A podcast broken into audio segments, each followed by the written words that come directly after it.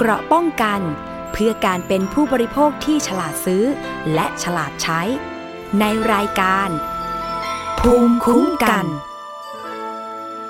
สวัสดีค่ะคุณผู้ฟังคะขอต้อนรับเข้าสู่รายการภูมิคุ้มกันรายการเพื่อผู้บริโภคนะคะวันนี้พบกับดิฉันชนาทิพย์ไพรพงษ์เช่นเคยอยู่เป็นเพื่อนกันทางไทย พี บี เอส Podcast ทุกช่องทางนะคะเรามีเว็บไซต์และแอปพลิเคชันซึ่งสามารถดาวน์โหลดไปติดตั้งที่มือถือของคุณได้ฟรีเลยค่ะ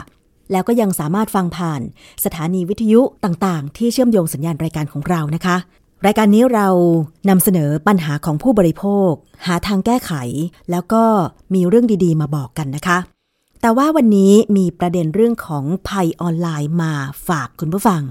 คือภัยออนไลน์ในระยะหลังๆเนี่ยมีคดีเพิ่มขึ้นมากเหลือเกินนะคะมีข้อมูลจากศูนย์บริหารการรับแจ้งความออนไลน์สำนักงานตำรวจแห่งชาติณวันที่ยี่สิบมกราคมสองพันห้าร้อยหกสิบเจ็ดค่ะพบว่ามีผู้เสียหายแจ้งความเกี่ยวกับคดีออนไลน์จำนวนทั้งสิ้น สี่แสนหนึ่งหมื่นเจ็ดพันสามร้อยห้าสิบเก้า คดีด้วยกันค่ะรวมมูลค่าความเสียหายห้าสิบหกล้านบาทโดยคดีที่ผู้เสียหายแจ้งความมากที่สุดเป็นคดีเกี่ยวกับการสร้างเพจปลอมหลอกให้กู้เงินหลอกให้ซื้อของหลอกให้จองที่พักออนไลน์ซึ่งรายการภูมิคุ้มกันของเราโดยคุณอภิคณาผู้สื่อข่าวรายการสถานีประชาชนซึ่งเป็นผู้จัดรายการอีกหนึ่งท่านเนี่ยก็เคยสัมภาษณ์ผู้เสียหายที่ถูกหลอกจองที่พักออนไลน์รวมถึงเจ้าของเพจ Facebook ที่พักตัวจริงเห็นบอกว่าในช่วงเทศกาลจะถูกหลอกกันมากก็เข้าใจแหละนะคะว่าผู้บริโภคเนี่ยก็อยากได้ที่พักดีราคาถูกก็เลยเป็นช่องโหว่ให้มิจฉาชีพเหล่านี้สร้างเพจ Facebook ปลอมเพื่อหลอกให้โอนเงินจองที่พักสุดท้ายก็คือไม่ได้จองที่พักจริงๆก็จะเข้าพักได้ยังไงล่ะคะก็ในเมื่อเพจ Facebook ที่พักปลอมเหล่านั้นเนี่ยถูกสร้างขึ้นโดยมิจฉาชีพซึ่งไม่ใช่เจ้าของที่พักตัวจริงซึ่งเจ้าของที่พักตัวจริงเขาก็ได้รับความเสียหายด้วยเพราะว่าหนึ่งชื่อเสียงเขาก็ถูกทำลายหาว่าหลอกลวงต้องไปแจ้งความดำเนินคดีกันวุ่นวายไปหมดเลยนะคะซึ่งทางตำรวจไซเบอร์บอกว่าคดีที่มีมูลค่าความเสียหายมากที่สุดเป็นคดีเกี่ยวกับการหลอกให้ลงทุนในแอปพลิเคชันปลอมพวกเทรดหุ้นต่างๆนะคะหลายคนหลงเชื่อเพราะว่าเห็นแอปพลิเคชันปลอมสร้างข้อมูลตบตาอย่างเช่นสร้างกราฟว่าได้ผลตอบแทนการลงทุนดีซึ่งบางคนก็ไม่ได้มีข้อมูลรอบด้านว่าตอนนี้เนี่ยผลตอบแทนการลงทุนไม่ว่าจะเป็นในตลาดหุ้นไทยหรือการเทรด Forex ต่างๆในต่างประเทศเนี่ยให้ผลตอบแทนกี่เปอร์เซ็นต์ทำให้บางคนพอเห็นผลตอบแทนที่มากเช่น สิบห้าเปอร์เซ็นต์ ยี่สิบเปอร์เซ็นต์ เนี่ยตาโตรีบโอนเงินไปลงทุนเพราะฉะนั้นเนี่ยถ้าใครเห็นข้อมูลว่าโอ้ยไปลงทุนบริษัทนี้จะได้ผลตอบแทน สิบห้าเปอร์เซ็นต์ นั่นคือมิจฉาชีพนะคะคุณผู้ฟังนี่เป็นคดีที่ถูกแจ้งความออนไลน์ว่ามีมีมูลค่าความเสียหายมากที่สุดหลอกให้ทำภารกิจเช่นอยู่ที่บ้านแค่กดโฆษณาแค่รับออเดอร์ก็ได้เงินแต่ก่อนจะได้เงินคุณจะต้องเอาเงินมาลงก่อนอันเนี้ยมีเชื่อกันเยอะมากเลยหลอกให้รักแล้วชวนลงทุน Romance Scam อันนี้ก็เยอะเช่นกันโดยเฉพาะคุณผู้หญิงที่คาดหวังว่าคนที่เราเจอทางออนไลน์โดยเฉพาะฝรั่งต่างประเทศที่มีรูปโปรไฟล์หล่อๆเนี่ยนะคะเขาจะเป็นตัวจริงที่ไหนได้พอจับออกมาแต่ละครั้งก็คือเป็นคนผิวสีที่อาจจะอยู่ในประเทศไทยหรือหลอกมาจากต่างประเทศโดยใช้รูปโปรไฟล์ของคนอื่นถือว่าเป็นรูปปลอมแล้วก็หลอกเอาเงินไปนอกจากนี้นะคะยังมีการส่ง เอส เอ็ม เอส แนบลิงก์หรือโทรศัพท์เข้าไปหลอกลวงโดยจะมีการแอบอ้างเป็นเจ้าหน้าที่อย่างเช่นการไฟฟ้าบริษัทจัดส่งพัสดุเจ้าหน้าที่กรมบัญชีกลางกรมสรรพากรหรือหรือเจ้าหน้าที่ตำรวจเราเคยได้ยินได้ฟังข่าวการหลอกลวงทางออนไลน์แบบนี้มาเยอะมากแต่คดีที่ถูกแจ้งความที่เว็บไซต์ ดับเบิลยู ดับเบิลยู ดับเบิลยู ดอท ไทยโพลิสออนไลน์ ดอท จี โอ ดอท ที เอช หรือสายด่วนหนึ่งสี่สี่หนึ่งเนี่ยก็ยังพุ่งสูงตลอดสองปีที่ผ่านมานะคะเราจะไปฟังเสียงของพลตำรวจตรีอัธสิทธิ์สุดสงวนรองผู้บัญชาการตำรวจสอท.หรือตำรวจไซเบอร์ค่ะถึงประเภทคดีออนไลน์ทั้งหมดการรับแจ้งความออนไลน์ของสทนั้นนะครับโดยผ่านศูนย์ เอ แอล ซี นั้นมียอดผู้แจ้งความออนไลน์ถึง สี่แสน กว่าคดีนะครับทำให้ท่านนายกรัฐมนตรีท่านเศรษฐาทวีสินนะครับท่านก็ได้สั่งการมาที่สำนักงานตำรวจแห่งชาติให้ร่วมกับทุกภาคส่วนนะครับไม่ว่าจะเป็นกระทรวงดีอีกสทช ปปง.และหน่วยงานอื่นๆนะครับให้ไปวางมาตรการในการป้องกันมิจฉาชีพออนไลน์ไม่ว่าจะเป็นแก๊งคอลเซ็นเตอร์หรือการหลอกลวงทุกรูปแบบในลักษณะของออนไลน์ต่อมาท่านพลตำรวจเอกต่อศักดิ์สุขวิมลนะครับท่านผบ.ตร.ท่านก็ได้มีมาตรการหลายๆอย่างอย่างเช่นมาตรการของซิมสายเสานะครับเพื่อตัดวงจรในการสื่อสารโดยให้ร่วมกับกสทช.นั้นตัดวงจรการสื่อสารไปยังประเทศเพื่อนบ้านระหว่างประเทศไทยไปยังประเทศเมียนมาประเทศลาวประเทศกัมพูชานะครับโดยเฉพาะประเทศที่มีพื้นที่ชายแดนติดต่อกันนะครับตัดสัญญาณสำหรับแก๊งคอลเซ็นเตอร์ที่จะเข้ามาก่ออาชญากรรมในประเทศไทยนะครับนอกจากนี้เรายังมีการปิดกั้นเพจ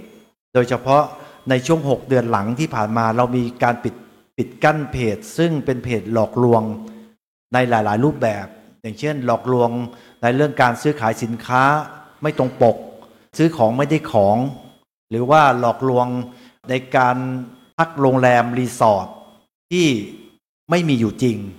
หรือมีอยู่จริงแต่เป็นเพจปลอมนะครับเราได้ปิดไปพันกว่าเพจในหกเดือนที่ผ่านมานะครับนั่นคือเสียงของพลตำรวจตรีอัธสิทธิ์สุดสงวนรองผู้บัญชาการตำรวจกองบัญชาการตำรวจสืบสวนสอบสวนอาชญากรรมทางเทคโนโลยีหรือสอท.นะคะหลายหน่วยงานเนี่ยก็มีความพยายามแก้ไขปัญหาแก๊งคอลเซ็นเตอร์กลุ่มมิจฉาชีพที่หลอกทางออนไลน์เหล่านี้ทำให้ประชาชนคนไทยสูญเสียเงินปีละห้าสิบกว่าล้านบาทไม่น้อยนะคะคุณผู้ฟังแล้วที่ไม่ถูกแจ้งความอีกล่ะตั้งเท่าไหร่อย่างเช่นมิจฉาชีพที่ทำแอปพลิเคชันปลอมแล้วก็ส่งลิงก์ไปยังโทรศัพท์มือถือแล้วแอบอ้างว่าเป็นเจ้าหน้าที่ของรัฐบ้างแอบอ้างว่าคุณได้รับรางวัลหรือว่าของฟรีบ้างใครที่เผลอกดลิงก์ก็จะถูกติดตั้งแอปดูดเงินมีผลการดำเนินงานอย่างคดีที่ไปจับคนร้ายได้ล่าสุดเนี่ยค่ะเป็นเครือข่ายโทรหลอกติดตั้งแอปดูดเงินผู้ที่ถูกหลอกเนี่ยเพียงแค่กดรับโทรศัพท์แค่หนึ่งสายเงินก็หายไปถึงสองล้านบาทสืบเนื่องจากเมื่อวันที่ยี่สิบสองพฤศจิกายนสองพันห้าร้อยหกสิบห้านะคะตำรวจไซเบอร์ได้รับแจ้งจากผู้เสียหายผ่านระบบรับแจ้งความออนไลน์ก็คือเว็บไซต์ ไทยโพลิสออนไลน์ ดอท จี โอ ดอท ที เอช ค่ะว่ามีมิจฉาชีพโทรศัพท์เข้าไปหาผู้เสียหายแล้วก็แอบอ้างตัวว่าเป็นเจ้าหน้าที่ของบริษัท เอ ไอ เอส ก็คือค่ายโทรศัพท์ เอ ไอ เอส นะคะแจ้งว่ามีบัญชีหมายเลขโทรศัพท์ที่ผู้เสียหายเป็นคนจดทะเบียนได้ถูกระงับการใช้งานเมื่อผู้เสียหายหลงเชื่อมิจฉาชีพจึงได้ให้ผู้เสียหายติดต่อผ่านแอปพลิเคชัน ไลน์ กับบุคคลที่แอบอ้างว่าเป็นเจ้าหน้าที่ตำรวจสภ.ช้างเผือกจังหวัดเชียงใหม่หลังจากนั้นมิจฉาชีพที่ปลอมเป็นตำรวจสภ.ช้างเผือกเชียงใหม่ก็แจ้งกับผู้เสียหายว่าผู้เสียหายเนี่ยถูกกล่าวหาว่ามีความเกี่ยวข้องกับการทำผิดกฎหมายฟอกเงินแนะนำให้แจ้งความทาง ไลน์ ผู้เสียหายจึงหลงเชื่อจากนั้นค่ะมิจฉาชีพได้ส่งลิงก์ให้เข้าไปกดดาวน์โหลดแอปพลิเคชันเพื่อทำการแจ้งความเมื่อติดตั้งเสร็จก็ปรากฏว่ามีข้อความแจ้งกลับมาว่าเงินในบัญชีของผู้เสียหายถูกโอนไปถึงสองครั้งครั้งแรก เก้าแสน กว่าบาทครั้งที่สองอีกหนึ่งล้านกว่าบาทรวมเป็นเงิน หนึ่งล้านเก้าแสนเก้าหมื่นเก้าพันเก้าร้อยเก้าสิบหกจุดศูนย์สี่ บาทก็สองล้านบาทพอดีนะคุณผู้ฟังนี่คือความเสียหายแต่ทีนี้ทางตำรวจมีวิธีการสืบสวนสอบสวนติดตามจับกุมคนร้ายมิจฉาชีพหลอกติดตั้งแอปดูดเงินคดีนี้ได้อย่างไรไปฟังเสียงของพลตำรวจตรีสถิตพรหมอุทัยผู้บังคับการตำรวจสอทสามค่ะเหตุเกิดตั้งแต่ปีเอ่อหกสิบห้านะครับปลายปีนะครับแล้วก็เอ่อทางพนักงานสืบสวนสอบสวนเนี่ยก็ได้ทำการสืบสวนเส้นทางการเงินนะครับจนสุดท้ายเนี่ยเราสามารถดำเนินคดีกับบัญชีมาแล้วก็ถึงบัญชีปลายทางนะครับซึ่งเป็นชาวกัมพูชานะครับ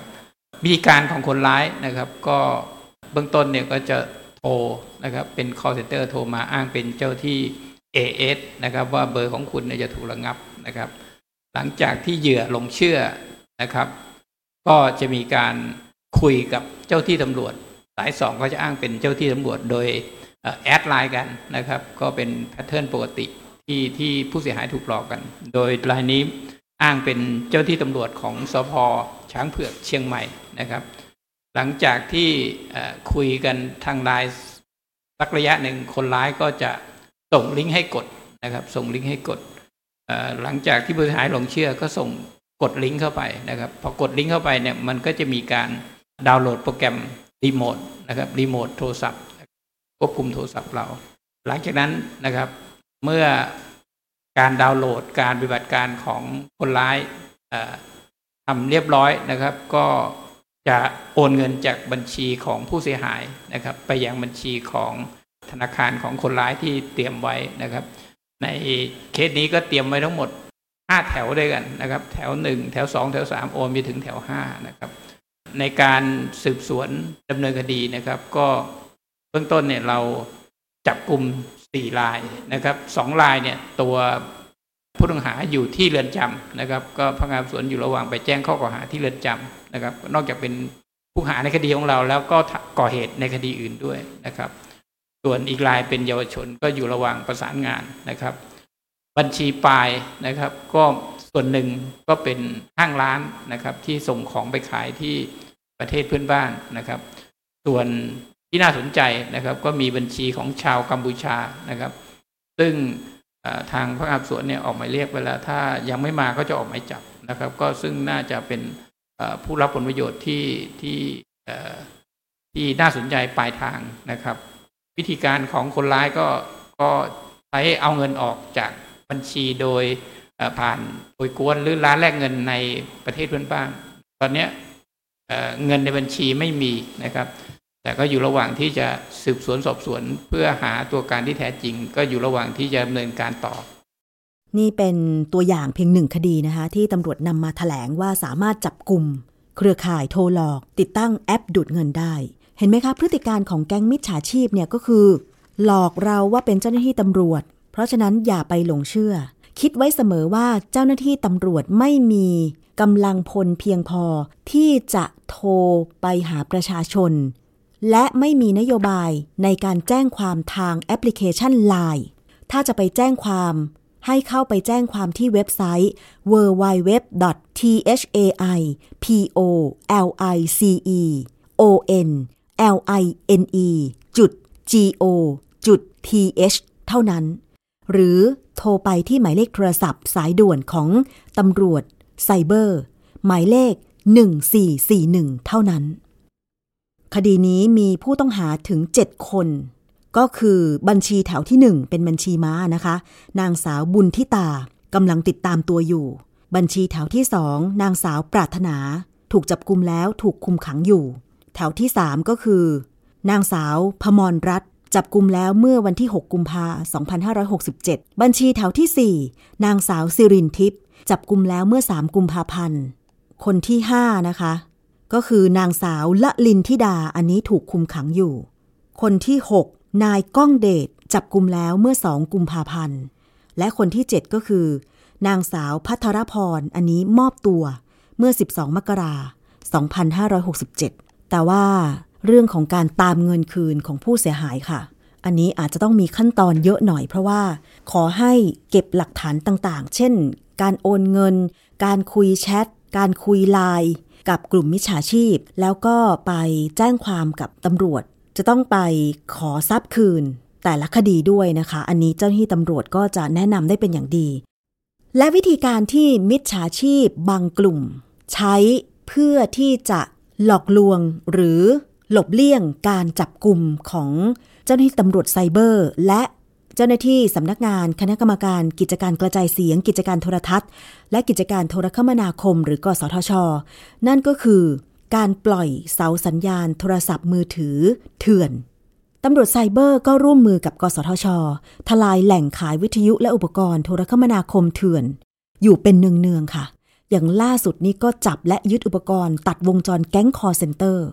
สืบเนื่องจากกสทช.ได้รับเรื่องร้องเรียนจากผู้ให้บริการโทรศัพท์มือถือกรณีตรวจพบสัญญาณรบกวนจากกล้องวงจรปิดไร้สายซิมการ์ดแล้วก็ Wi-Fi ที่ใช้ความถี่ย่าน สองจุดสี่ กิกะเฮิรตซ์ซึ่งไม่เป็นไปตามมาตรฐานที่กสทช.กำหนดก็คือไม่ผ่านมาตรฐานนะคะซึ่งได้กำหนดให้กล้องวงจรปิดไร้สายต้องใช้งานผ่านคลื่นความถี่ย่าน สองจุดสี่ ถึง สองจุดห้า เมกะเฮิรตซ์เท่านั้น จากการตรวจสอบของสำนักงานกสทชนะคะพบว่ามีการลักลอบผลิตนำเข้าและก็ขายกล้องวงจรปิดไร้สายที่มีการใช้งานคลื่นความถี่ไม่เป็นไปตามที่กสทชกำหนดนอกจากนี้ค่ะกสทชยังได้รับเรื่องร้องเรียนว่าพบบัญชีผู้ใช้ Facebook Fanpage รายหนึ่งมีผู้ติดตามกว่า หนึ่งหมื่นแปดพัน กว่าคนลักลอบนำเข้าเครื่องวิทยุโทรคมนาคมและอุปกรณ์โดยผิดกฎหมายขายให้แก่บุคคลทั่วไปทาง Facebook ตำรวจไซเบอร์จึงทำการสืบสวนสอบสวนนำไปสู่การตรวจค้นค่ะสองจุดได้แก่จุดที่หนึ่งร้านขายอุปกรณ์ไอทีแห่งหนึ่งในพื้นที่หมู่หกตำบลคลองขุดอำเภอเมืองจังหวัดสตูลมีนางสาวกุสุมาเป็นผู้ดูแลร้านพบว่ามีการโฆษณาผ่านสื่อออนไลน์หลายช่องทางขายเครื่องวิทยุคมนาคมประเภทเครื่องรับเครื่องมืออุปกรณ์เพื่อให้คนอื่นนำไปรับหรือแปลงสัญญาณในการรับรายการของกสทช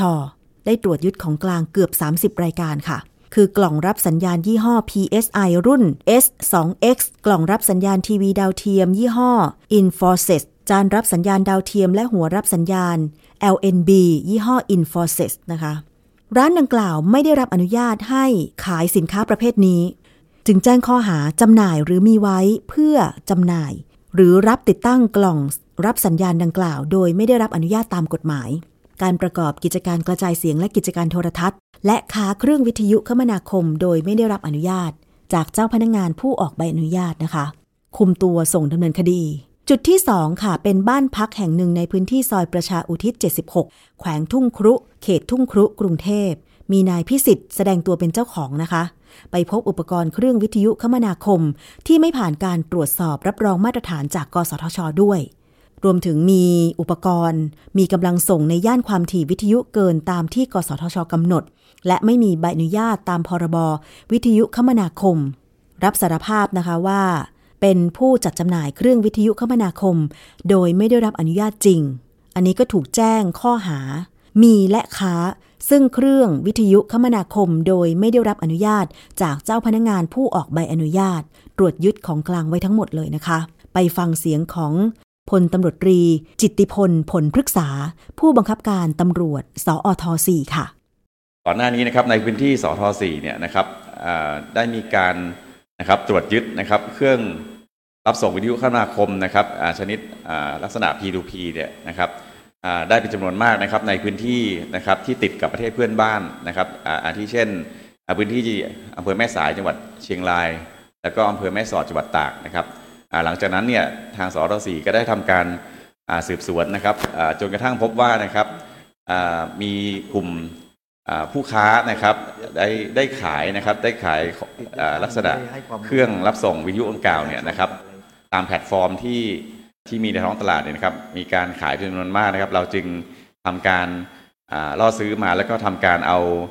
อุปกรณ์เหล่านี้มาตรวจสอบโดยที่ประสานกับทางกสทช.นะครับก็ปรากฏว่าทราบว่าเครื่องเนี่ยนะครับก็เป็นเครื่องที่ไม่อยู่ในเกณฑ์ที่กสทช.กำหนดนะครับจึงได้ทำการสืบสวนนะครับจนขยายผลนะครับมีการตรวจตรวจค้นแล้วก็ตรวจยึดนะครับอุปกรณ์ต่างๆนะครับตามภาพนะครับได้ที่ในเขตพื้นที่สน.ทุ่งครุกรุงเทพมหานครนะครับทั้งหมดก็นำส่งพนักงานสอบสวนนะครับแล้วก็ดำเนินดำเนินคดีต่อไปนะครับและผลการจับกุมผู้ลักลอบขายอุปกรณ์เสาสัญญาณเถื่อนรวมถึงการตรวจสอบจับกุมผู้ต้องหาที่ทำและขายป้ายทะเบียนรถยนต์ปลอมจากพลตำรวจตรีภูมิพัฒน์ภัทรศรีวงชัยผู้บังคับการตำรวจสอทห้าค่ะสอทห้านะครับก็ได้ร่วมปฏิบัติการร่วมกับกสทชนะครับในเขตพื้นที่จังหวัดสตูลนะครับก็มีมูลเหตุมาจากทางกสทชได้รับเรื่องร้องเรียนว่ามีผู้ใช้บริการโทรศัพท์นะครับว่าขึ้นสัญญาณเนี่ยถูกกระทบกระเทือนทำให้ระบบการรับส่งเด็ดดรอปลงไปนะครับทางเจ้าที่จึงได้ตรวจสอบว่าพบมีปัญหาสาเหตุมาจากกล้องวงจรปิดนะครับที่มีการส่งสัญญาณแรงแล้วก็มีเครื่องกระจายสัญญาณ Wi-Fi นะครับที่ไม่ได้มาตรฐาน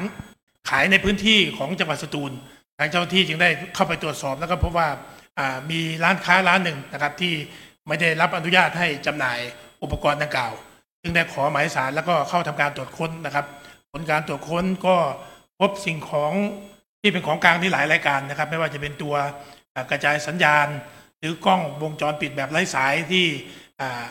ไม่ได้มาตรฐานนะครับแล้วก็มีการนำเข้ามาโดยไม่รับอนุญาตแล้วก็นำมาจำหน่ายในเขตพื้นที่นะครับก็ทำให้ปัญหาของการรับส่งสัญญาณในพื้นที่จังหวัดสตูลเนี่ยได้ดรอปคุณภาพสัญญาณลงไปนะครับเจ้าที่ได้ทำการตรวจยึดนะครับอันในส่วนที่สองนะครับก็ได้รับการตรวจสอบนะครับจากระบบไซเบอร์การ์ดของบชสทที่มอบหมายให้แต่ละบกเนี่ยทำการสอดส่องว่ามีการกระทำผิดที่โฆษณาขายสิ่งของที่ผิดกฎหมายหรือชักชวนประชาชนไปกระทำผิดกฎหมายนะครับจากการตรวจสอบก็พบว่ามีการโฆษณาขายป้ายทะเบียนปลอมแล้วก็รับจ้างทำป้ายทะเบียนปลอมนะครับในเขตพื้นที่ของจังหวัดนครศรีธรรมราชนะครับเจ้าที่ก็ยังได้ทำการล่อซื้อนะครับสั่งทำป้ายแล้วก็หลังจากทำเสร็จก็ส่งไปให้กับขนส่งตรวจสอบดูว่า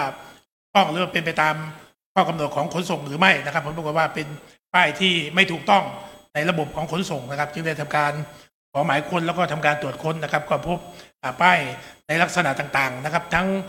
รถขนส่งรถยนต์และรถเก๋งรถมอเตอร์ไซค์นะครับรวมทั้งหมดหนึ่งร้อยเจ็ดสิบกว่าแผ่นก็นำส่งพนักงานสอบสวนเพื่อดำเนินคดีนี่คือผลการจับกลุ่มมิจฉาชีพแก๊งคอลเซ็นเตอร์ผู้ที่ลักลอบขายเครื่องโทรคมนาคมเถื่อนที่ไม่ได้รับอนุญาตจากกสทช.แอบใช้ช่องสัญญาณที่ไปรบกวนคนอื่นซึ่งมันอาจจะนำมาสู่การก่ออาชญากรรมทางเทคโนโลยีในอนาคตได้เพราะว่าการไปตัดสัญญาณมือถือตัดสัญญาณอินเทอร์เน็ตแล้วก็ไปปล่อยสัญญาณเองเนี่ยส่งผลเสียอย่างมากกับผู้ที่ใช้โครงข่ายโทรศัพท์และอินเทอร์เน็ตในพื้นที่นั้นๆนะคะเพราะเราไม่รู้ค่ะว่าสัญญาณที่เราใช้อยู่เนี่ยมันมาจากเสาจริงที่กสทช.อนุญาตให้ค่ายมือถือต่างๆปล่อยสัญญาณหรือว่ามันเป็นโทรคมนาคมเถื่อนหรือว่ามันเป็นสัญญาณเถื่อนที่มิจฉาชีพแอบปล่อยอันตรายจริงๆนะคะถึงแม้บางคนเนี่ยจะดาวน์โหลดแอปพลิเคชันหรือระบบปฏิบัติการเพื่อการป้องกันมือถือของตนเองแล้วแต่ก็ยังไม่วายค่ะอย่างล่าสุดที่บอกว่าแค่รับโทรศัพท์เงินก็หายไปจากบัญชีแค่กดโอนเงินจากบัญชีของตัวเองธนาคารหนึ่งไปยังอีกธนาคารหนึ่งซึ่งไม่ใช่ชื่อบัญชีของคนอื่นเลยเนี่ยเงินก็หายไประหว่างที่กดโอนเงินกลางอากาศเลยนะคะนี่แหละถ้าเกิดว่าใครไปพบเห็นร้านต้องสงสัยรถโมบายลักษณะแบบบรรทุกอุปกรณ์โทรคมนาคมต้องสงสัยไปจอดจุดโน้นจุดนี้โทรแจ้งไปที่กสทช.หมายเลขโทรศัพท์หนึ่งสองศูนย์ศูนย์ให้ไปตรวจสอบหรือถ้าจะให้ดีนะคะแจ้งตำรวจไซเบอร์ค่ะหมายเลขโทรศัพท์สายด่วนปรึกษาได้แจ้งได้ยี่สิบสี่ชั่วโมงก็คือ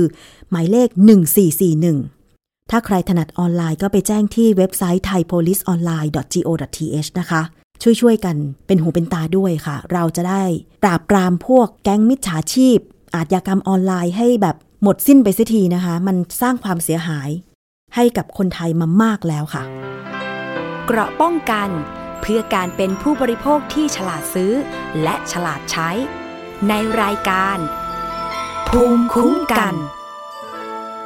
เรื่องต่อไปก็เป็นอีกเรื่องนึงเป็นภัยไซเบอร์นะคะอันนี้ก็ไม่รู้จะพูดยังไงอ่ะคือเรื่องของข้อมูลหน่วยงานราชการไทยรั่วไหลเนี่ยเราได้ยินมาหลายต่อหลายครั้งมันจะมีพวกเว็บไซต์ที่สร้างขึ้นโดยมิจฉาชีพเป็นเว็บไซต์ใต้ดินหรือดาร์กเว็บเนี่ยที่ไปขายข้อมูลของผู้บริโภคไม่ว่าจะเป็นชื่อนามสกุลหมายเลขโทรศัพท์อีเมลข้อมูลสุขภาพต่างๆที่ตำรวจก็จับได้เป็นระยะระยะว่ามีการลักลอบขายล่าสุดนี้ค่ะมีข่าวบอกว่ากรมกิจการผู้สูงอายุก็มีข้อมูลของผู้สูงอายุรั่วไหลยี่สิบล้านชุดอันตรายมากๆนะคะ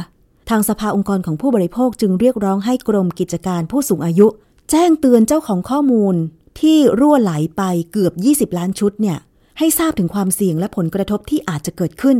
แล้วก็มีข้อเสนอแนะว่าภาครัฐควรให้ความรู้และออกแบบระบบเฉพาะสำหรับผู้สูงอายุเพื่อป้องกันความเสียหายด้วยสืบเนื่องมาจากเมื่อวันที่ยี่สิบสองมกราคมสองพันห้าร้อยหกสิบเจ็ดค่ะบริษัท Re Security ซึ่งเป็นบริษัทเอกชนที่ให้บริการด้านความปลอดภัยไซเบอร์ของสหรัฐอเมริกานะคะได้เผยแพร่รายงานโดยระบุว่าเมื่อเดือนมกราคมสองพันห้าร้อยหกสิบเจ็ดเนี่ยพบข้อมูลที่ใช้ระบุตัวตนของคนไทย ประกอบไปด้วยชื่อนามสกุลเลขบัตรประจำตัวประชาชนเบอร์โทรศัพท์อีเมลลายมือชื่อรวมถึงรูปถ่ายหน้าตรงเกือบยี่สิบล้านชุดข้อมูลรั่วไหลแล้วก็ถูกประกาศขายบนเว็บไซต์ซื้อขายข้อมูลผิดกฎหมายหรือว่าดาร์กเว็บอันนี้ทางการสหรัฐเขาเจอนะคะเขาจึงส่งข้อมูลมายังไทย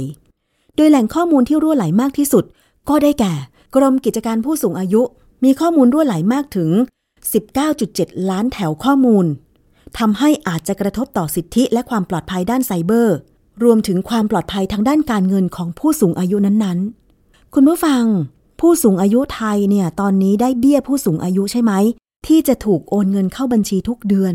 ตอนนี้นะคะต้องแจ้งเตือนไว้เลยใครได้ฟังรายการภูมิคุ้มกันรายการเพื่อผู้บริโภควันนี้ขอให้แจ้งเตือนผู้สูงอายุที่บ้านที่ลงทะเบียนรับเบี้ยผู้สูงอายุว่า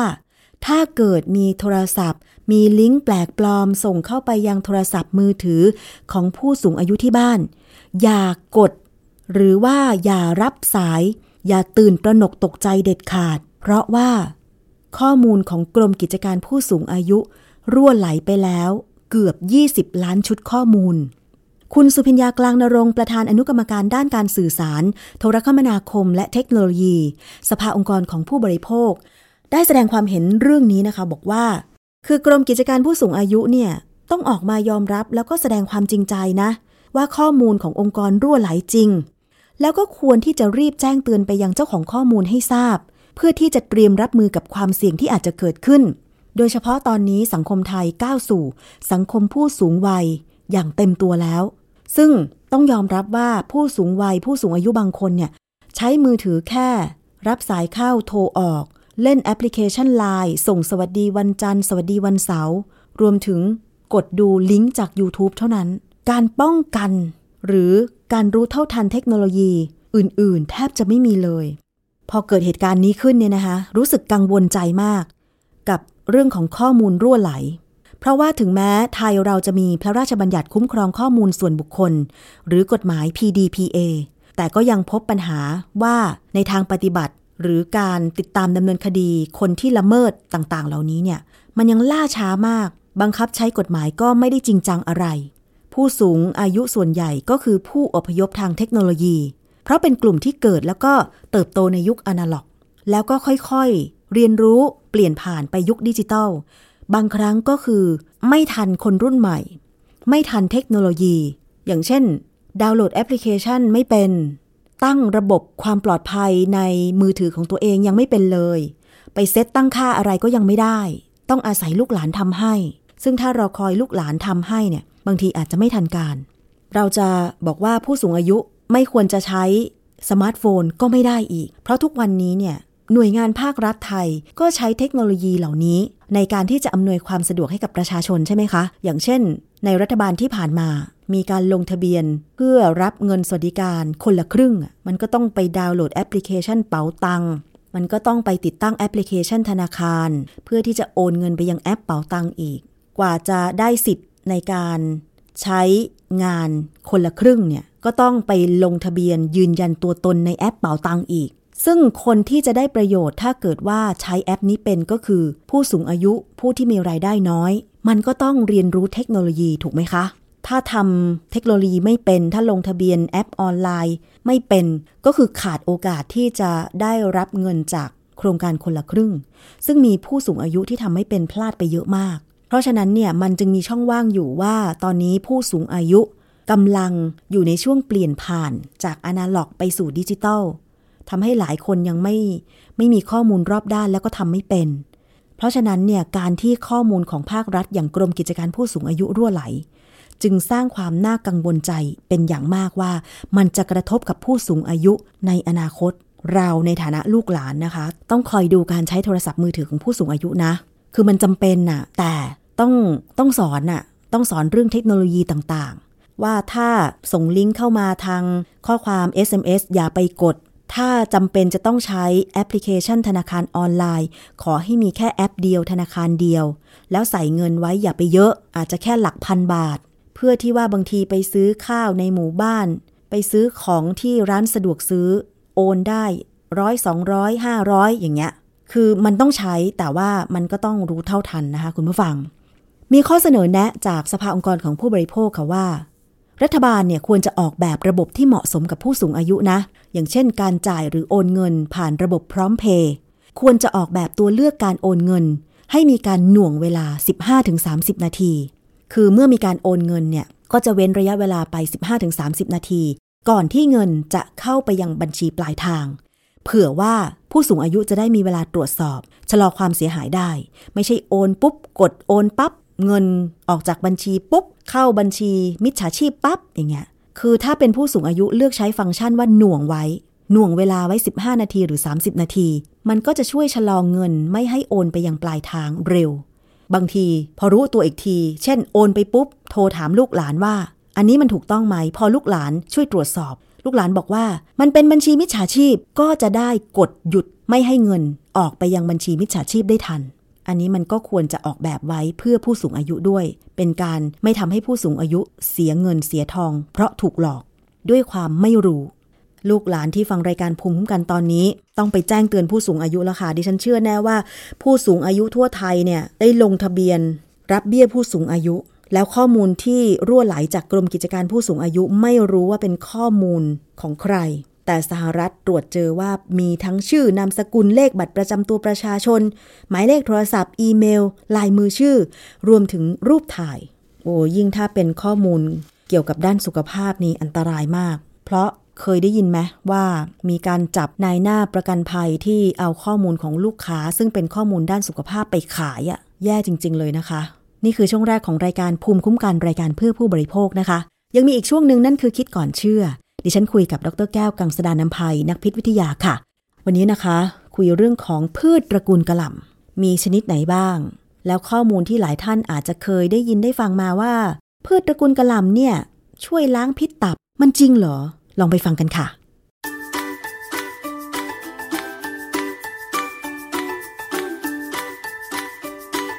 ช่วงคิดก่อนเชื่อ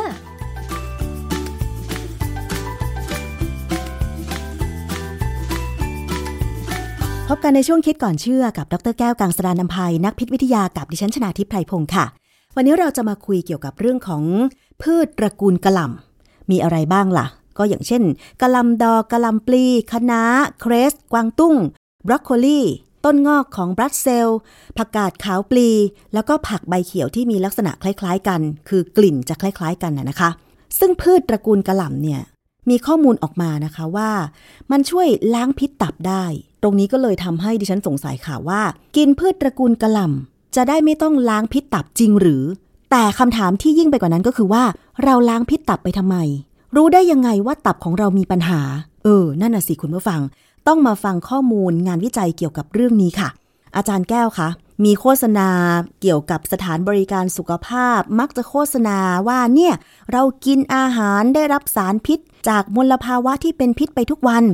แต่คำถามก็คือจะรู้ได้ยังไงว่าตับของเรามีปัญหาข้อมูลทางวิทยาศาสตร์เป็นยังไงคะอาจารย์คือเวลาเราไปโรงพยาบาลเนี่ยเราหมอเขาสงสัยว่าตับมีปัญหาเนี่ยนะเขาจะสั่งตรวจเลือดและในเลือดเนี่ยก็จะมีการตรวจเอนไซม์ตับที่หลุดออกมาอยู่ในเลือดปกติเนี่ยในตับเนี่ยจะมีเอนไซม์ต่างต่างไปจากที่อยู่ในเลือดนะฮะถ้า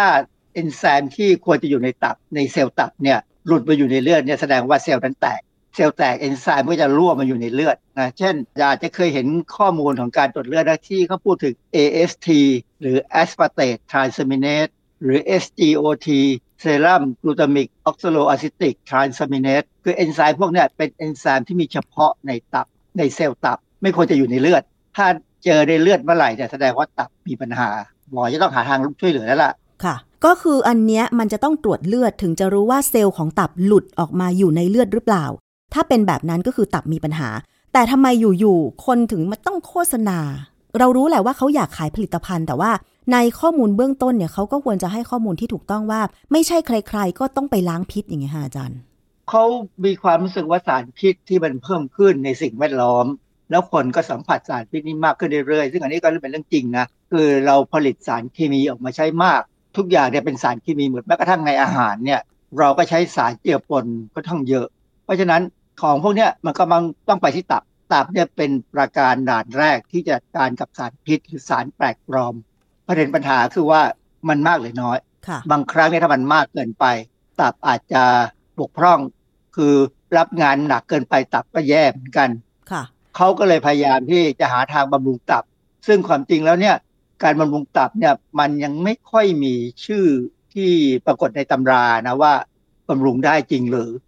ส่วนเรื่องการล้างพิษเนี่ยที่บอกว่า liver detox เนี่ยเป็นคำที่เขาพูดกันแบบไม่ใช่คนที่อยู่ทางด้านพิษวิทยาเพราะในทางด้านพิษวิทยาเนี่ยเราใช้คำว่า detoxification ซึ่งปัจจุบันเนี่ยก็ไม่ค่อยได้ใช้แล้วเราใช้คำว่า biotransformation คือการเปลี่ยนแปลงในสิ่งมีชีวิตคือเวลาสารเคมีแปลกๆเนี่ยทั้งสารเจือปนในอาหารหรือสารพิษพอเข้าไปในตับแล้วเนี่ยมันจะมีการเปลี่ยนแปลงทางชีวภาพเราเรียกว่า biotransformation การเปลี่ยนแปลงเนี่ยจะต้องมีการเปลี่ยนแปลงจนสุดทางของเขาเพื่อขับออกจากร่างกายเช่นออกทางน้ำดีหรืออาจจะไปออกทางปัสสาวะพอคนที่เขามองช่องทางหาเงินได้เนี่ยเขาก็มองว่าโอกาสที่ตับจะเจอสารพิษเยอะเนี่ยมันมีเขาก็เลยตั้งคำว่า detox ขึ้นมาอันนี้ฝรั่งทำตั้งคำว่า detox คนที่ตั้งพวกเนี่ยไม่ใช่คนที่เป็นผู้เชี่ยวชาญเรื่องสุขภาพหรอกเขาเพียงแต่ฉวยโอกาสมองเห็นว่าทำได้เคยได้ยินใช่ไหมฮะว่าปีการสวนทวารด้วยกาแฟเออเป็นการ detox ซึ่งความจริงเรื่องนี้ค่อนข้างจะเป็นจริงแต่ว่าไม่ใช่เป็นเรื่องของการ detox เป็นการเพิ่มกำลังการทำงานของตับคือถ้าเรากินกาแฟทางปากตับก็ทำงานดีขึ้นในแง่ของการที่เอนไซม์ถูกกระตุ้นด้วยคาเฟอีนในกาแฟแต่ถ้าเราสวนทวารเข้าไปเนี่ยทวารเราเนี่ยตรงทวารหนักเนี่ยมันจะมีเส้นเลือดเยอะมากนะและเส้นเลือดใหญ่ด้วยเพราะฉะนั้นถ้าสวนคาเฟอีนเข้าไปเนี่ยมันจะไปตับเร็วเร็วกว่าการกินการดื่มนะฮะก็เลยไปกระตุ้นเซลล์ของตับให้ทำงานในการขับสารพิษออกได้เร็วขึ้นมากขึ้นใช่ไหมคะใช่ครับแต่ว่าการสวนทวารนี่ก็เสี่ยงกับการบาดเจ็บนะมันเป็นแผลขึ้นมาแล้วยุ่งหนักเลยเพราะว่าบริเวณนั้นเลือดเยอะโอกาสจะรักษาเนี่ยนานมากเขาถึงไม่แนะนำกันหรอกว่าให้สวนทวารยกเว้นคนที่จำเป็นจริงๆที่อาจารย์บอกว่าการบำรุงตับยังไม่มีข้อมูลอะไรออกมายืนยันว่ามันจะสามารถบำรุงได้หรือไม่บำรุงอย่างไรแต่ก็มีข้อมูลบางอย่างว่าเอ๊ะการกินผักอย่างเช่นตระกูลกะหล่ำเนี่ยมันพอจะช่วยบำรุงได้เรื่องตรงนี้เราควรจะคิดยังไงควรจะเชื่อไหมอาจารย์คืออย่างกรณีผักตระกูลกะหล่ำเนี่ยนะเขาจะไม่ค่อยแนะนำให้มาซื้อไปกินหรอกเพราะว่าจริงๆมันเป็นผักธรรมดาที่เรากินเราปรุงเป็นอาหารใช่ไหมเขาก็จะพยายามขายตัวอื่นซึ่งได้กำไรมากกว่ากระหล่ำปลีเนี่ยผักตระกูลกระหล่ำเนี่ยถามว่ามีข้อมูลวิจัยที่ว่าทำให้ระบบการทำลายสารพิษหรือเปลี่ยนแปลงสารพิษเพื่อขับออกเนี่ยดีขึ้นไหมมีข้อมูลมากเลยแต่ว่าถามว่าเป็นการบำรุงตับไหมผมไม่แน่ใจจะใช้คำนี้ไหมเพราะว่าตับเนี่ยจะดีไม่ดีเนี่ยก็อยู่ที่ว่าเรากินอาหารสมบูรณ์ไหมและเราไม่กินสารพิษเช่นเหล้าสุราต่างๆเนี่ยเข้าไปเพราะว่าสุรานี่ทำลายเซลล์ตับแน่โดยตรงเลยนะฮะดังนั้นเนี่ยถ้าเราไม่ไม่ดื่มสุราต่างๆแล้วเราก็ไม่สูบบุหรี่ด้วยแล้วเราก็กินกระหล่ำปลีเนี่ยคือผมเคยจำได้ในสมัยที่เริ่มเรียนหนังสือที่อเมริกาใหม่ๆเนี่ยตามทำรายงานวิจัยเนี่ยมีข้อมูลจากประเทศจีนว่าถ้าใครที่กินอาหารมีกระหล่ำปลีสัปดาห์ละสองครั้งขึ้นไปเนี่ยนะจะลดความเสี่ยงในการเป็นมะเร็งลงไปสองเท่าของคนปกติคือเสี่ยงน้อยลงสองเท่าอันนี้เป็นเรื่องที่ผมจำได้เลยพอศึกษาไปพอหาข้อมูลไปเรื่อยๆเนี่ยเราก็จะรู้ว่าผักตระกูลกะหล่ำเนี่ยจะเป็นผักที่พิเศษกว่าผักตระกูลอื่นตรงที่ว่าเขากระตุ้นกระบวนการทำลายหรือเปลี่ยนแปลงสารพิษทั้งสองระบบคือในตับเราเนี่ยนะมีเอนไซม์อยู่เยอะแยะและเอนไซม์บางตัวเนี่ยก็จะทำหน้าที่กระตุ้นทำให้สารพิษมันเปลี่ยนแปลงคุณสมบัติเปลี่ยนแปลงไปแล้วเนี่ยถ้าเปลี่ยนได้แค่นั้นเนี่ยนะมันจะทำให้เกิดความเป็นพิษเช่นอาจจะก่อมะเร็งเลยก็ได้แต่ว่าในระบบของตับเนี่ยจะมีเอนไซม์อีกหลายชุดที่จะมารับคือพอถูกกระตุ้นขึ้นไปถึงระดับหนึ่งเอนไซม์อีกชุดหนึ่งก็จะมารับไปแล้วก็จัดการทำให้ละลายน้ำทิ้งออกไปเลยในพืชตระกูลกะหล่ำมันมีคุณสมบัติอะไรที่มันถึงมีข้อมูลว่าช่วยบำรุงตับหรือมันจะช่วยขับสารพิษหรืออะไรที่ไปช่วยกระบวนการขับสารพิษของตับได้นะคะอาจารย์ผมจะยกตัวอย่างง่ายๆนะสมมติว่าเราได้รับอัลฟาท็อกซินเข้าไปอัลฟาท็อกซินเนี่ยจะต้องถูกกระตุ้นด้วยเอนไซม์ชุดหนึ่งที่เราเรียกว่าไซโตโครม พี สี่ร้อยห้าสิบ หรือ พี สี่ร้อยห้าสิบ เนี่ยนะกระตุ้นขึ้นไปก่อนพอกระตุ้นแล้วเนี่ยสารพิษตัวนี้สามารถจะไปจับกับ ดี เอ็น เอทำให้เกิดการกลายพันธุ์ได้แต่ว่าระหว่างการกระตุ้นเนี่ยพอขึ้นมาเป็นสารตัวที่จะเกิดปัญหา จะมีเอนไซม์อีกชุดหนึ่งเข้ามาจัดการทำให้สารพิษที่ถูกกระตุ้นเนี่ยหมดสภาพละลายน้ำออกไปจากตับสามารถได้ขับออกไปทางเดินอาหารทิ้งไปทางอุจจาระได้หรือถ้าเป็นที่ไตก็ถูกขับออกไปกับปัสสาวะได้อันนี้เป็นข้อดีของสารของผักตระกูลกระหล่ำที่ว่ากระตุ้นระบบเอนไซม์ทั้งสองระบบเลยแต่ว่าถ้าเป็นผักหรือผลไม้บางอย่างเนี่ยนะหรือว่าสมุนไพรบางอย่างเนี่ยเขาจะกระตุ้นอาจจะกระตุ้นระดับแรกหรืออีกอย่างหนึ่งอาจจะไปกระตุ้นระดับที่สองซึ่งต่างกันดังนั้นเนี่ยในกรณีของพืชผักอย่างอื่นเนี่ยอาจจะต้องกินคู่กันไปควบกันไปหลายๆอย่างแต่กรณีกระหล่ำเนี่ยมีงานวิจัยเลยว่ากินหนึ่งได้สองระดับค่ะหมายความว่าสารที่อยู่ในพืชตระกูลกระหล่ำมันสามารถไปกระตุ้นเอนไซม์ตับให้ขับสารพิษได้ดีและกระตุ้นตัวที่เป็นสารพิษให้ถูกขับละลายน้ำออกไปได้อีกทางหนึ่งเป็นสองทางเลยใช่ไหมคะอาจารย์คือมันเป็นการที่สมบูรณ์เป็นระบบทำลายสารพิษที่สมบูรณ์กว่าพืชผักอย่างอื่นนะคือพืชผักอย่างอื่นอาจจะมีเหมือนกันเพียงแต่ว่าอาจจะเป็นตระกูลอื่นแต่ว่ากระหล่ำเนี่ยเป็นตระกูลที่เรากินเป็นประจำกันอยู่นะก็เลยทำให้มันเหมาะสมที่ว่าถ้าเราไม่อยากจะต้องเสียเวลาไปล้างที่ตับหรือตับมีปัญหาตั้งแต่ยังไม่ควรจะเป็นเนี่ยก็น่ากินอาหารพวกนี้บ้างก็จะดีแล้วมันมีงานวิจัยอะไรเกี่ยวกับสารที่อยู่ในพืชตระกูลกระหล่ำที่ช่วยทำให้ตับทำงานได้ดีขึ้นนะคะอาจารย์มีเยอะแยะเลยนะแต่ว่าผมจะพูดในภาพกว้างดีกว่านะผักในตระกูลกระหล่ำเนี่ยนะฮะเขาจะมีสารเคมีที่เป็นสารประกอบกรรมฐานหลายอย่างเช่นซัลโฟราเฟนกลูโคซิโนเลตไอโซไทโอไซยาเนตอินโดทรีคาร์บินอลคือมันมีอันนึงที่น่าสนใจคือฝรั่งเนี่ยเขาเคยตีพิมพ์บทความหนึ่งแล้วเขาบอกว่าคนเอเชียเนี่ยกินผักตระกูลกระหล่ำฉลาดกว่าคนฝรั่งเหตุที่เขาบอกว่าฉลาดเพราะว่าเวลาฝรั่งเนี่ยเขาจะทำซุปเนี่ยนะฮะกระหล่ำปลีเนี่ยเขาหั่นสี่ใช่ไหมหั่นหัวนึงเนี่ยหั่นสี่แล้วก็โยนลงหม้อต้มไปเลยลักษณะแบบเนี้ยก็ได้ประโยชน์บางส่วนแต่ได้ประโยชน์ไม่มากในขณะที่คนในเอเชียเนี่ยเรามักจะสับซอยหั่นก่อนที่จะปรุงเป็นอาหารอย่างเวลาเราจะผัดกระหล่ำปลีกับหมูเนี่ยเราจะซอยให้มันเล็กที่สุดเท่าที่จะเล็กได้เพราะว่ายิ่งเล็กเท่าไหร่มันก็จะมีความหวานมากขึ้นค่ะนะความหวานแบบอร่อยอ่ะดังนั้นเนี่ยกระบวนการนึงที่สำคัญในพืชตระกูลกระหล่ำคือสารเคมีที่มีประโยชน์จะยังไม่ออกฤทธิ์จนกว่าจะถูกเอนไซม์ที่อยู่ในเซลล์ของกระหล่ำนี่แหละซึ่งจะออกฤทธิ์เมื่อเซลล์นั้นแตกพอเซลล์แตกแล้วเนี่ยเอนไซม์ทำงานจะเปลี่ยนสารเคมีที่มีประโยชน์ยังไม่ออกฤทธิ์เนี่ยให้ออกฤทธิ์ได้ค่ะก็หมายความว่าเทียบกระหล่ำหนึ่งหัวหั่นสี่กับอีกหนึ่งหัวซอยเป็นฝอยๆสารที่อยู่ในกระหล่ำที่ซอยเป็นฝอยๆจะออกมาได้มากกว่าและให้ประโยชน์ได้มากกว่านั่นเองใช่ไหมคะถูกต้องเพราะฉะนั้นอย่างเช่นกรณีถ้าเราจะทำส้มตำกระหล่ำเนี่ยนะเราตำกระหล่ำเนี่ยได้ประโยชน์เลยดีกว่าการกินกระหล่ำแกล้มไปกับหรือเนื้อย่างหมูย่างปิ้งอะไรพวกเนี้ย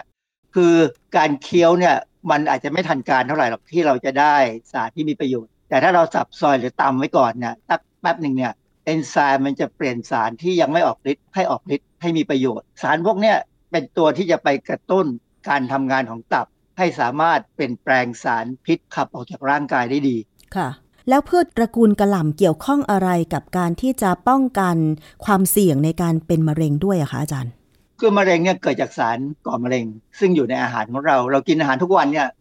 เอ่อส่วนใหญ่จะมีสารก่อมะเร็งนะเช่นเมื่อไหร่ก็ตามที่เราปิ้งย่างลมควันก็มีสารก่อมะเร็งเมื่อไหร่ก็ตามที่เราผัดทอดหมูหรือไก่หรือเป็ดก็จะมีสารก่อมะเร็งเกิดขึ้นมาเหมือนกันนะฮะหรือบางทีเราก็ไปกินพวกอาหารที่มีสารพิษจากเชื้อราก็เป็นสารก่อมะเร็งดังนั้นเนี่ยตับเจอสารก่อมะเร็งทุกวันเราจึงจำเป็นจะต้องมีการกระตุ้นระบบที่จะทำให้การกำจัดสารก่อมะเร็งพวกนี้ออกไปจากร่างกายให้ได้ดีให้ได้แบบสมบูรณ์แบบไม่มีการตกค้างเพราะถ้าตกค้างเมื่อไหร่เนี่ยมันก็จะทำให้เซลล์เราเซลล์ตับเนี่ยอาจจะเปลี่ยนไปเป็นเซลล์มะเร็งได้อืมค่ะพออาจารย์พูดแบบนี้คือลองนึกย้อนไปนะว่าเอ๊ะทุกวันนี้เรากินอะไรที่มันเป็นสารพิษสารเคมีแล้วมันอาจจะตกค้างตับกำจัดออกไม่หมดซึ่งถ้าตกค้างในตับก็คืออันตรายเลยใช่ไหมคะอาจารย์มีตัวอย่างหนึ่งที่น่าสนใจนะฮะที่เกี่ยวกับว่าการที่สารพิษตกค้างอยู่ในตับเนี่ยแล้วทำให้เป็นปัญหาเนี่ยเมื่อสัก สี่ถึงห้าสิบ ปีที่แล้วเนี่ยมีข้อมูลจากยูนิเซฟนะฮะเขาจะเอาอาหารเนี่ยไปช่วยเหลือเด็กในแอฟริกา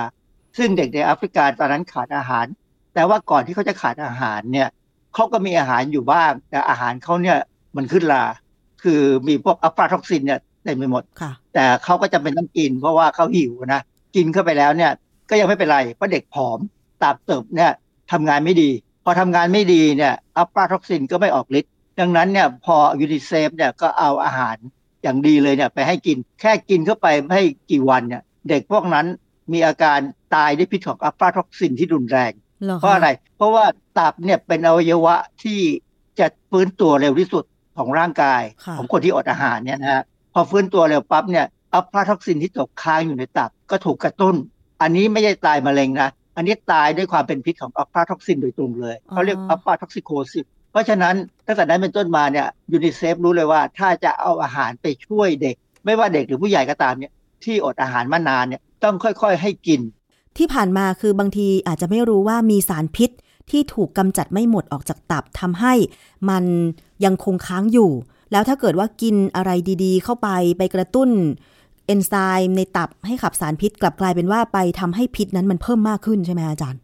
ครับมันมันมีสองขั้นตอนเนี่ยขั้นตอนแรกเนี่ยกระตุ้นเลยพอกระตุ้นแล้วคราวนี้ความพิษอัลฟาท็อกซินหรือสารพิษอะไรก็ตามเนี่ยที่มีค้างอยู่ในตับนานๆก่อนที่ถูกกระตุ้นเนี่ยมันถูกกระตุ้นปั๊บมันออกฤทธิ์เป็นกลายเป็นความเป็นพิษแบบเฉียบพลันไม่ใช่ระยะยาวเพราะการเกิดมะเร็งเนี่ยเป็นความเป็นพิษอย่างระยะยาวอาจารย์แล้วคนที่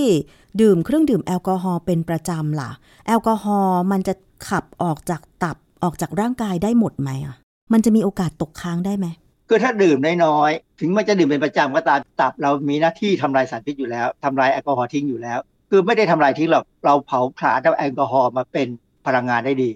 นะก็ไม่มีปัญหาอะไรแต่ว่าถ้ามากเกินไปประเภทคนที่ดื่มหนักหรือว่าดื่มครั้งเดียวแต่เยอะๆเนี่ยมันจะมีส่วนบางส่วนที่เหลือแล้วยังเอาไปใช้เป็นพลังงานไม่ได้เนี่ยซึ่งอันนี้จะทำไปถึงสมองก็ทำให้เราเราเบาแต่ถึงจุดหนึ่งเนี่ยก่อนที่จะไปสมองมันก็ทำลายเซลล์ตับเพราะว่าแอลกอฮอล์นี่สามารถทำลายเซลล์แบคทีเรียได้ใช่ไหมดังนั้นเซลล์ตับก็เหมือนกันแหละถูกทำลายได้ถ้าไม่สามารถจะมีเอนไซม์ที่จะมาใช้แอลกอฮอล์เป็นพลังงานได้ทันนะนะเซลล์ก็ถูกแอลกอฮอล์เนี่ยทำลายทิ้งได้ค่ะ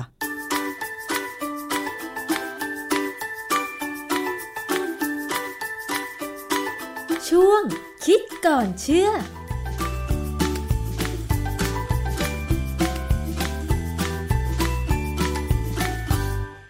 นั่นคือคิดก่อนเชื่อนะคะกับดรแก้วกังสดาลอำไพนักพิษวิทยาและนักวิจัยติดตามได้ในรายการภูมิคุ้มกันรายการเพื่อผู้บริโภคช่วงท้ายของรายการวันนี้ค่ะ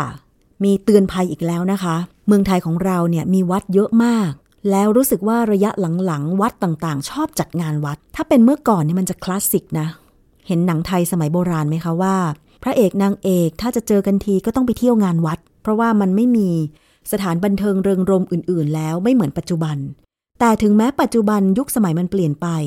แต่ว่าวัดทั้งหลายก็ชอบจัดงานวัดเหลือเกินเวลามีงานวัดเนี่ยก็คือจะมีซุ้มขายอาหารมีซุ้มสวนสนุกแล้วก็พวกปลาเป้าปลาลูกดอกสาวน้อยตกน้ำอะไรอย่างนี้ใช่ไหม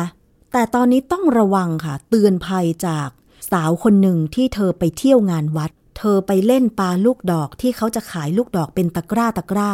บรรจุกี่ลูกดอกก็ว่าไป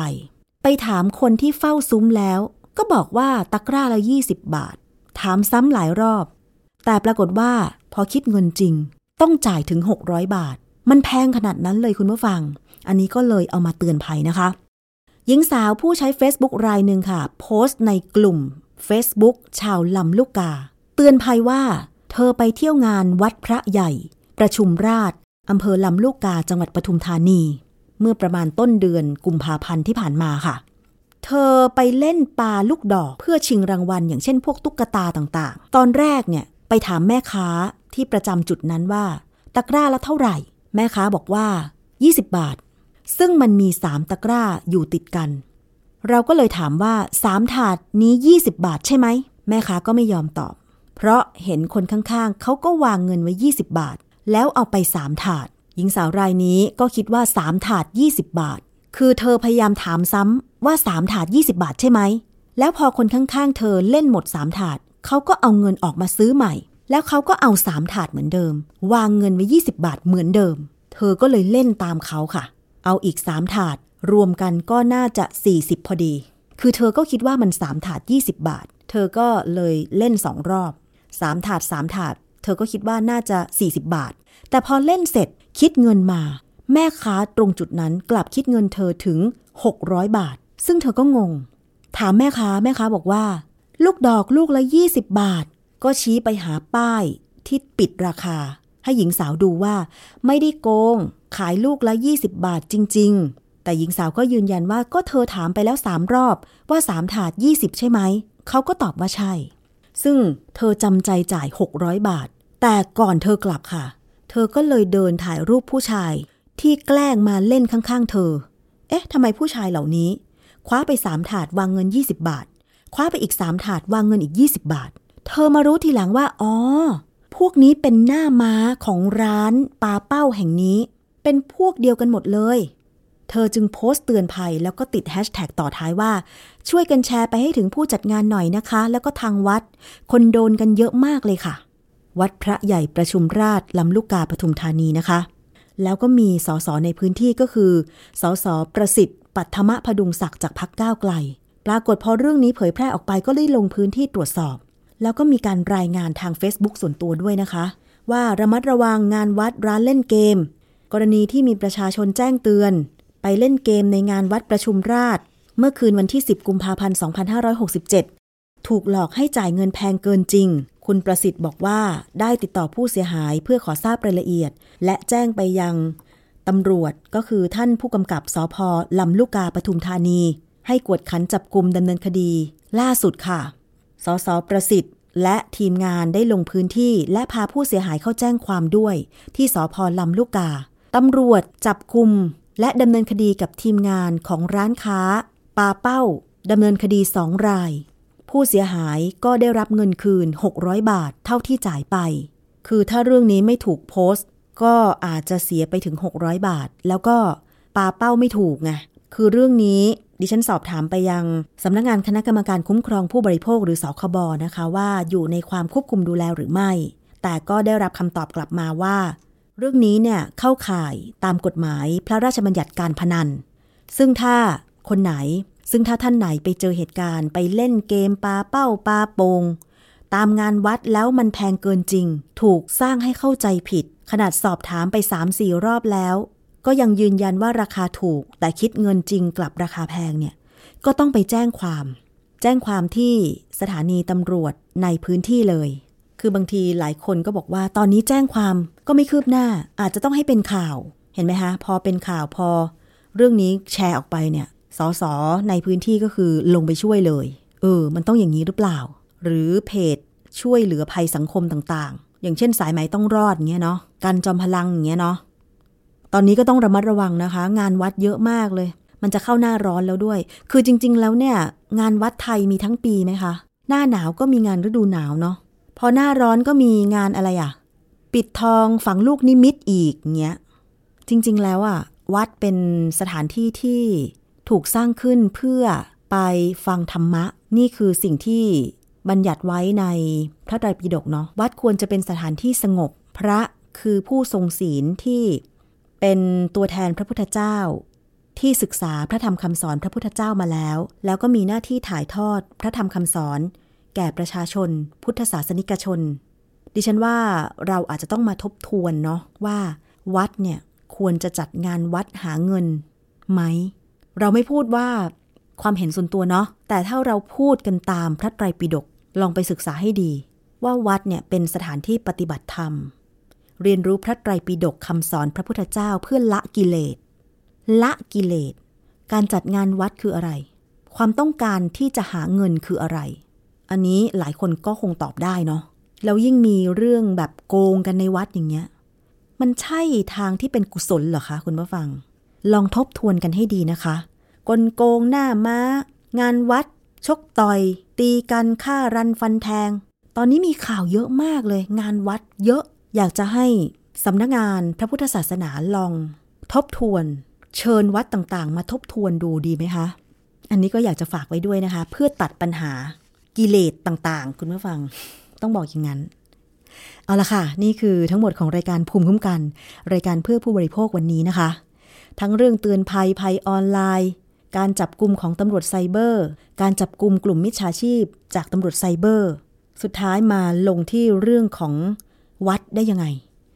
มันก็เกี่ยวเนื่องกับชีวิตของผู้บริโภคทั้งนั้นแหละค่ะคุณผู้ฟังอย่าลืมกดติดตามสื่อสังคมออนไลน์ไม่ว่าจะเป็น Facebook YouTube Twitter ของไทย พี บี เอส Podcast นะคะตอนนี้รายการภูมิคุ้มกันและช่วงคิดก่อนเชื่อเนี่ยก็มีการผลิตคลิปใน TikTok ด้วยอันนี้สามารถไปกดติดตามอย่างล่าสุดเนี่ยนะคะมีแชร์คลิปของรองเลขาธิการอย.ท่านให้ข้อมูลเกี่ยวกับเรื่องของการเลือกซื้อน้ำยายืดผมอย่างไรไม่ให้ได้ของปลอมหรือของเถื่อนที่แอบนำเข้าจากจีนหรือเพื่อนบ้านคือมันมีคลิปว่าคนซื้อน้ำยายืดผมไปใช้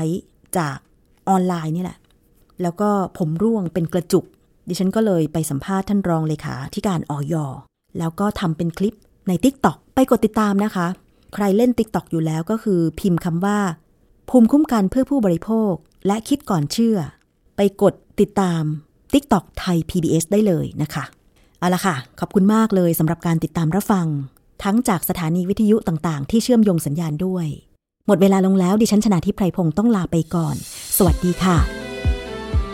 ติดตามฟังรายการได้ที่เว็บไซต์ ไทยพีบีเอสพอดแคสต์ดอทคอม และ YouTube Thai พี บี เอส Podcast ฟังทางแอปพลิเคชัน Thai พี บี เอส Podcast Spotify Google Podcast Podbean SoundCloud และ Apple Podcast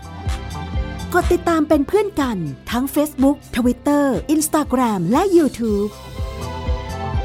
Thai พี บี เอส Podcast แค่ฟังความคิดก็ดังขึ้น